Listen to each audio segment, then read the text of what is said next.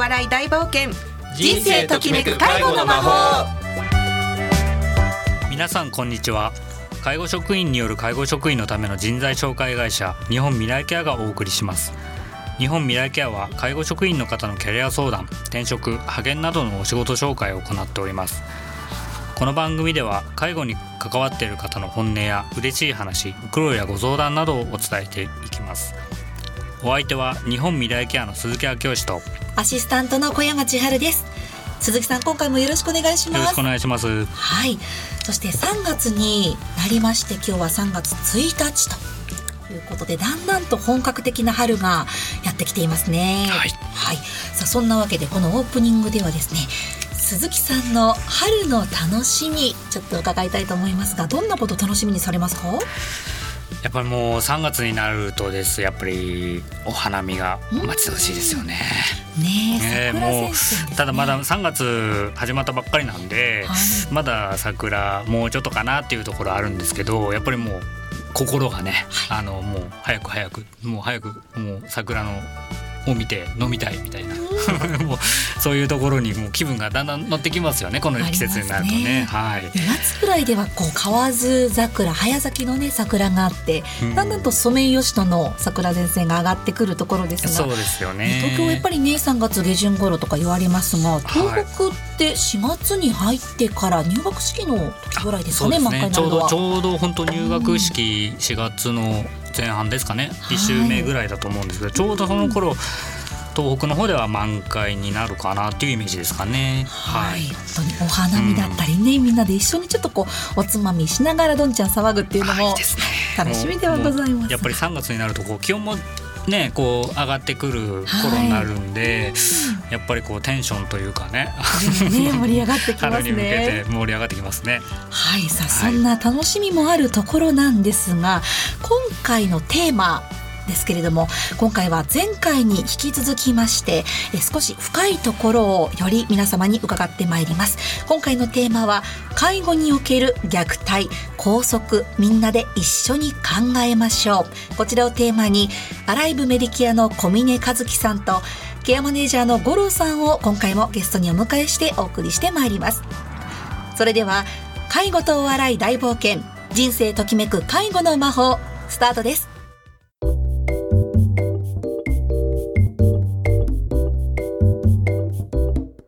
改めまして株式会社日本未来ケアの鈴木です。アシスタントの小山千春です。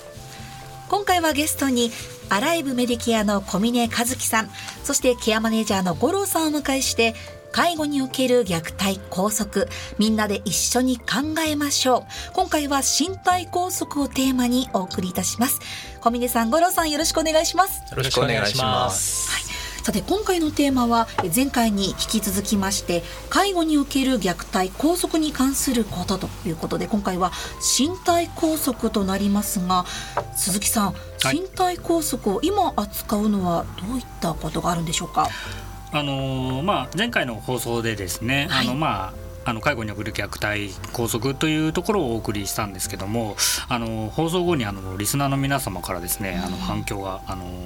すごく あのありまして、あのぜひ続きをやってほしいという応募がおあの要望がですねあのとても多くてですね、まあ、その中であの身体拘束の話っていうところはあの前回のところであのちょっとあの割愛した部分がありましたので、はい。あのまあ、本日お話をですねあの小峰さんと五郎さんに伺いたくあの、まあ、言ったというところですね。まあ、この問題はあの介護スタッフの皆様と話すあの私あの仕事柄介護スタッフの方とよくはお話しする機会あるんですけども、まあ、最近よく出てくる問題ででして、まあ、施設が人手不足で職員が大変な状況の中で、まあ、そうは言ってもねっていうところの声がすごくあのよく耳にするところなんですよね。あのまあ私自身としてもそういうあのところどうなのかなっていうところは常日頃思ってるところがありましてあのぜひあのお二人にあのはい、お聞きしたいかなと思いまして、はい、はい、今回はいよろしくお願いしますというところですね。まずはですね今まあ一言で身体拘束という言葉が出てきましたが、五郎さん伺いたいと思います、具体的にどういうものが該当するんでしょうか？はい、えーと、まずあの高齢者の方の行動を制限する行為っていうのはもうすべて身体拘束というふうになります。でこれがあの介護する現場で、あの場面であのとても行われがちで問題になってるっていうことなんですね。行われがちということで、はいどういった状況でその身体拘束まだなぜ行われてしまうんでしょうか？はい、例えばまあ高齢の方ですので、足腰が弱ってて、まあ認知症だったりして、で一人で歩き回ってそれが転んじゃって骨折するといけないからっていうような理由で、まあ車椅子にこうベルトで固定したりとか、えあとベッドにね固定したりとかいうことだったりとか、あとあのベッドから落ちちゃって怪我をしたらいけないということで、あの柵でこうベッドを囲っちゃうのもあの身体拘束っていうふうに、はい、あの当たりますね。あとはあの病院なんかでもいいのが点滴を抜いちゃうと治療できないと、あのやっぱり気持ち悪いとか痛いとかいうことで抜いちゃう人もあのいますけどもあのそれができないようにってことであの指のないミトン型って言ったら分かるかな、の手袋をつけたりとかいうこともあったり。あとあの、まあ、精神的に落ち着かない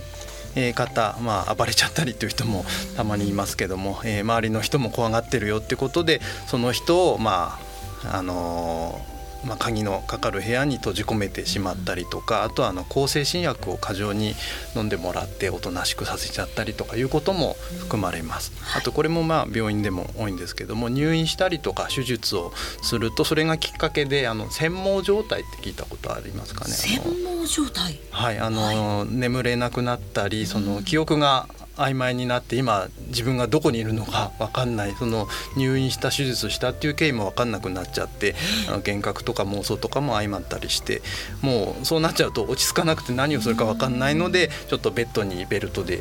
えー、固定しちゃったりとかいうことなんかもあのありますね実際に。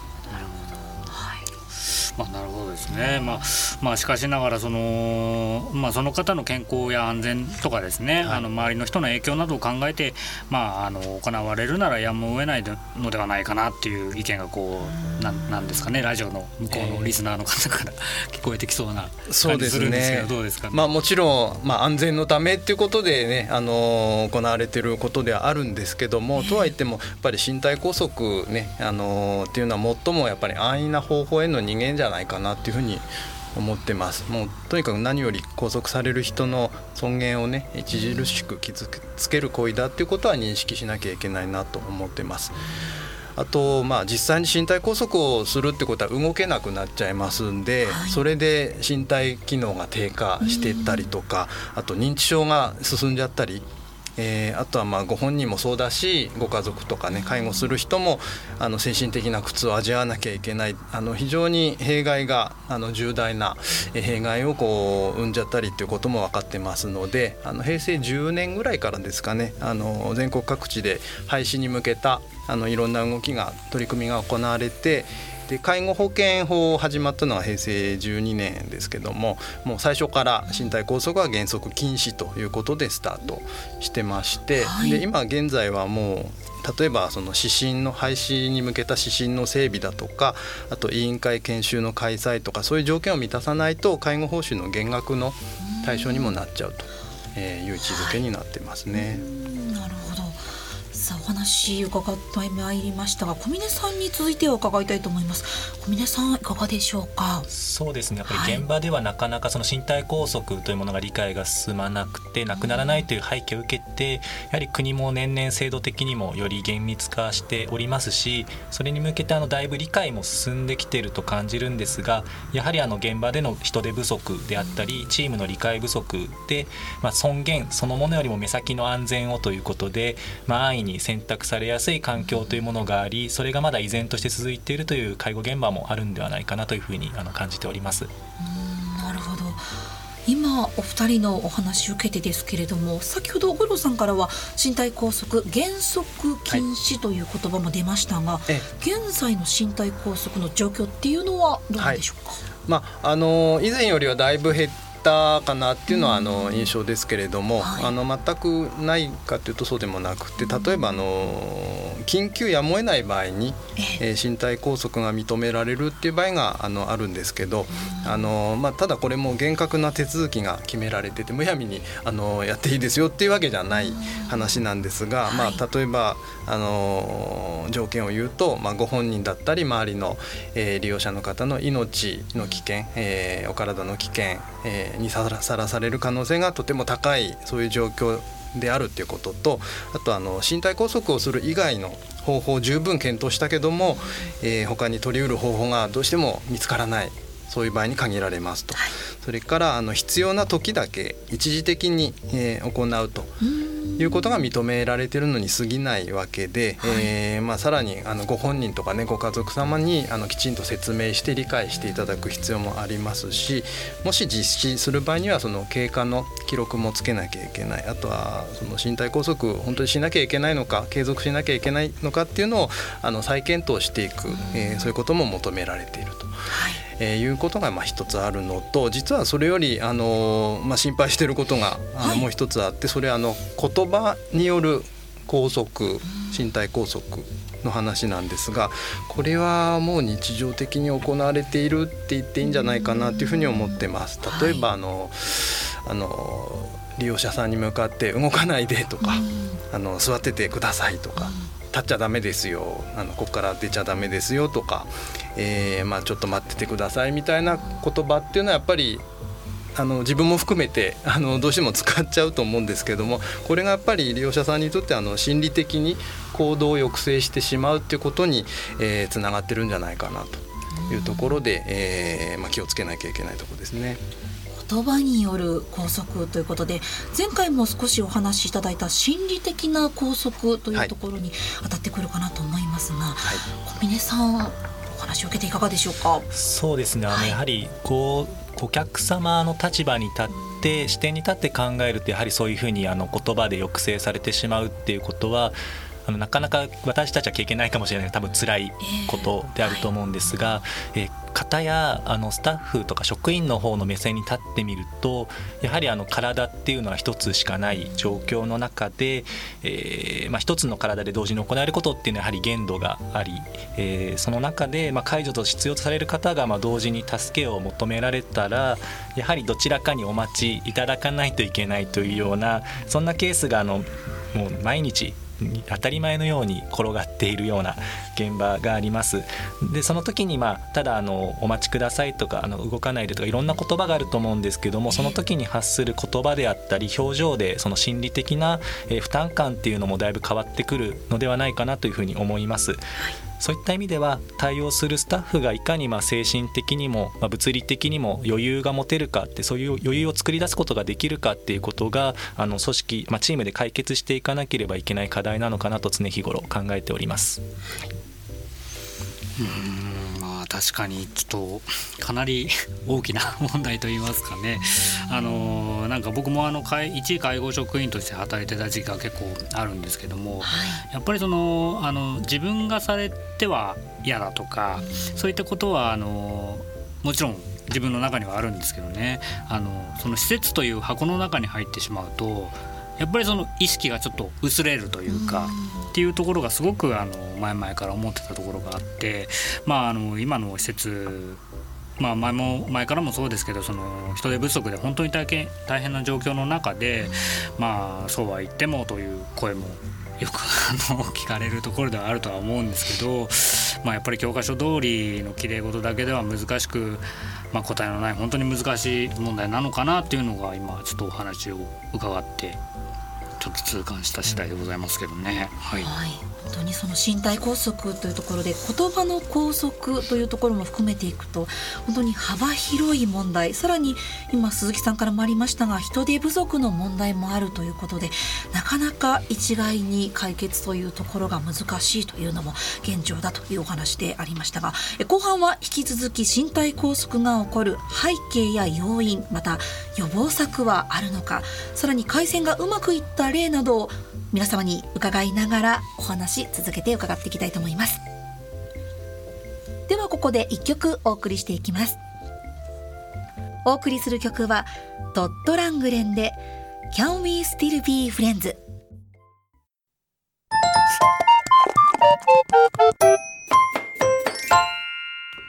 介護とお笑い大冒険。人生ときめく介護の魔法。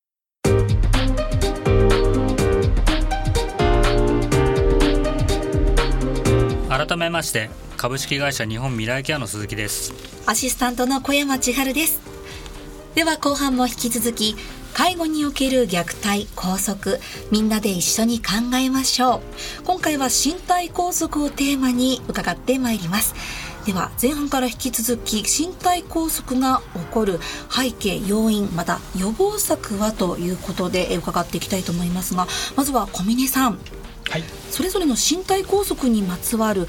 実際の体験談というのを伺いたいんですが。はい、はい、そうですね。あの私自身はあの介護保険法が施行されて以降に現場に入ったということもありましてもともと身体拘束は行ってはいけないことだという指導を先輩から受けてきました、はい、ただまあしかしあの拘束はいけないことなんだなという単純な理解であったため、まあ、現場始めて間もない頃は、まあ、その安全の担保ができない方に対して、まあ、その痛い思いをさせないためになんでこう拘束っていう手段がいけないんだろうなっていうような疑問をあの感じてたことを覚えています。そんなような中なんですけども過去にはあの、まあ、点滴やあのスピーチ管入れで気管切開をしてしまった方につけるようなものがあるんですけども、はい、それをなんか認知症があられて自分で抜いてしまうような方に対して目の届かない時間帯にまあミトンを装着するですとか。まあ、繰り返し車椅子から滑り落っこってしまうっていうような方に対してあの落っこちないように Y 字のベルトをこうふんどしのように巻くようなベルトがあるんですけどもそういった装着をまあ一時的にさせていただいたということは実体験としてあります。はい。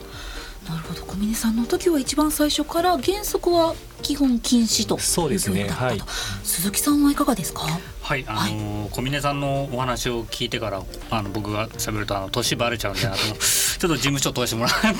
た方がいいと思うんですけど あの私はですね、えー、あのまあちょっとそっちの時代というか介護保険法が始まる前にあの数年なんですが、はい、あの介護のところを経験していまして、まあ、その介護保険法が始まる前のそっちの時代とよくあの言われる例えば特養とかは特にそうだと思うんですけど、まあ、あの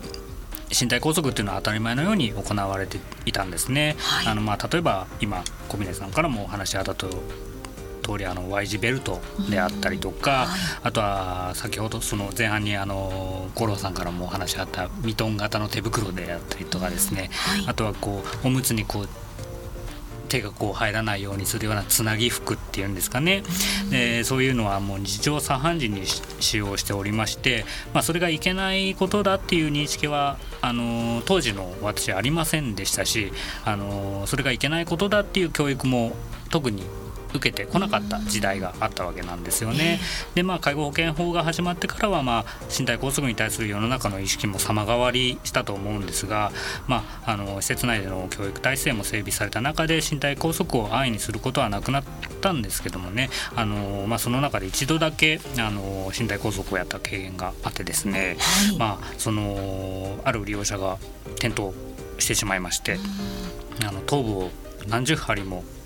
縫う事故があったんですね、まあ、非常にあのその方認知症がちょっとあの非常に進行された方であのちょっと病院に行ってこう保護してもらったんですけどちょっと病院でも対応が難しいということであの入院せずに縫うだけ縫ってあの施設に帰って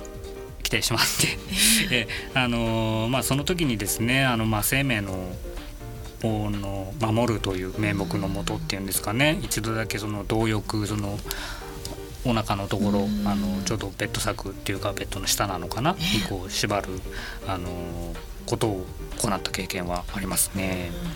やはりそれぞれ一番最初に受けた教育であったり訓練であったりっていうものによっても認識が違ってくるというお話でしたが五郎さんはい。かがでしょうか、はい、そうですね。まあ、はい、施設ではさすがに最近身体骨折あまり見かけなくなったんですけど私あの病院と介護施設のギャップ感じることが時々あって、まあ、例えばその病院だとチューブを抜かないようにってミットン使ってる人はやっぱりまだ見かけるんですがそういう人が施設に入ると原則、まあ、身体骨折禁止ですっていうことなので退院する前にちょっとミトン外して大丈夫かなっていうのを試してみてもらえませんかって病院に頼み込んだりとかそういうことはあのありましたね。はい。さあそしていろいろお話を伺いましたがでは続いて身体拘束をではなくすためにはどういった取り組みが必要か伺いたいと思います。まずは小峰さんいかがでしょうか、やはりもうまずはあの身体拘束についての理解というものをそれぞれがあの深めることが大前提かなと思います。や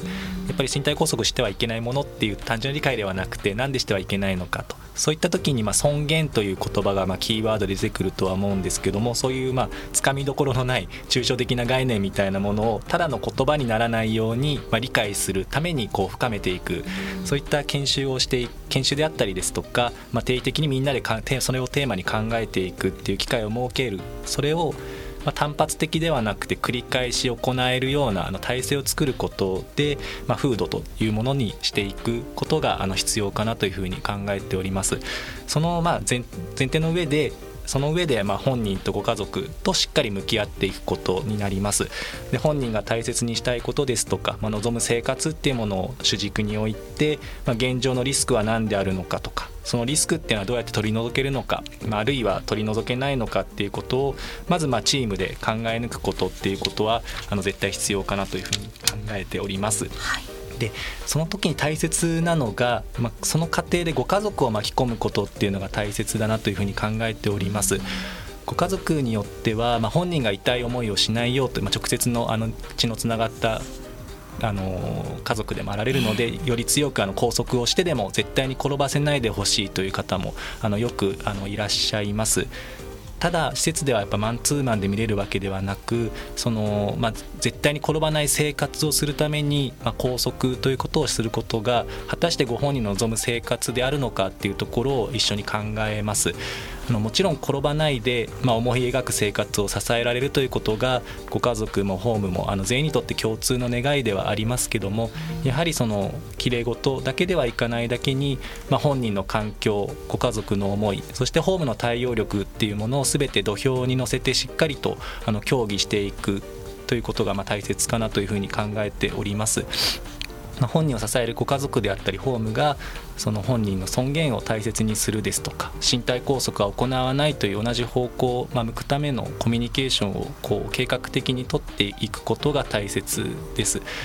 でその過程や、まあ、経過で経過についてどれだけまあ専門職を交えてですとか多角的にそしてまた真剣にあの考えているのかっていうことが一人一人のまあ介護従事者としてまた事業所として問われていると感じております。はいそうですね今あの介護報酬のあの減額だったり人件費の上昇もあって介護事業の経営自体とてもあの決して楽ではない状況だと思うんですけどもあのとにかく身体拘束廃止するんだっていう経営トップの強い意識っていうのはやっぱり一番大事であのあとはそれをどう現場に浸透させるかこれも簡単にはできない話なんですけど同じように大事だと思います。あとはまあ各社で例えばあのセンサーとかいうものを使った見守りシステム導入活用してますけども、まあ、人材不足の折使い方によってはこれも有効かなという感じですね。そして鈴木さん先ほど実際に一度身体拘束の経験があったというお話ありましたが、はい、こちらはその後どういった経緯になったんでしょうか？結果といいますか、うん、あのまああの東部霊障の方はですね、はい、あのその後2週間の身体拘束同翼ですねあのした上であの解除したことはしたんです。ただあのまあ残念ながらその後 ADL あの日常生活動作ですかねがあの落ちてしまって歩行ができなくなってしまったんですよね。でもちろんあの認知症も進んでしまってあの結局あの介護職員にとってもご本人にとってもいい結果が身体拘束をしたことによっていい結果が全くなかったんですよね。なんであのまあ、身体拘束その場の介護職員のあのんていうんですかね大変な状況を回避する手段として捉えられがちなんですけども、まあ、それをするしたことによって最終的にはあの結局自分の身に大変な思いがあのブーメランのように返ってきてしまうということに陥ったあの経験が あありましたね。はい、どうですか小峰さんそういう経験ありますか？そうですねやはりあの私も先ほど申し上げたようにあの点滴などを自己抜去する方についてはあのこちらの方に対してあの見守り体制を構築することによって解除しましたあのとてもあの目の離せない方というか気の抜けない方であったのでそれがあの疲労や見守りの疲労や負担があの一部のスタッフに偏らないように事務所メンバーを巻き込んで休憩時間を変更したり、まあ、動態を変更して一時的で解除に至ったケースもございます。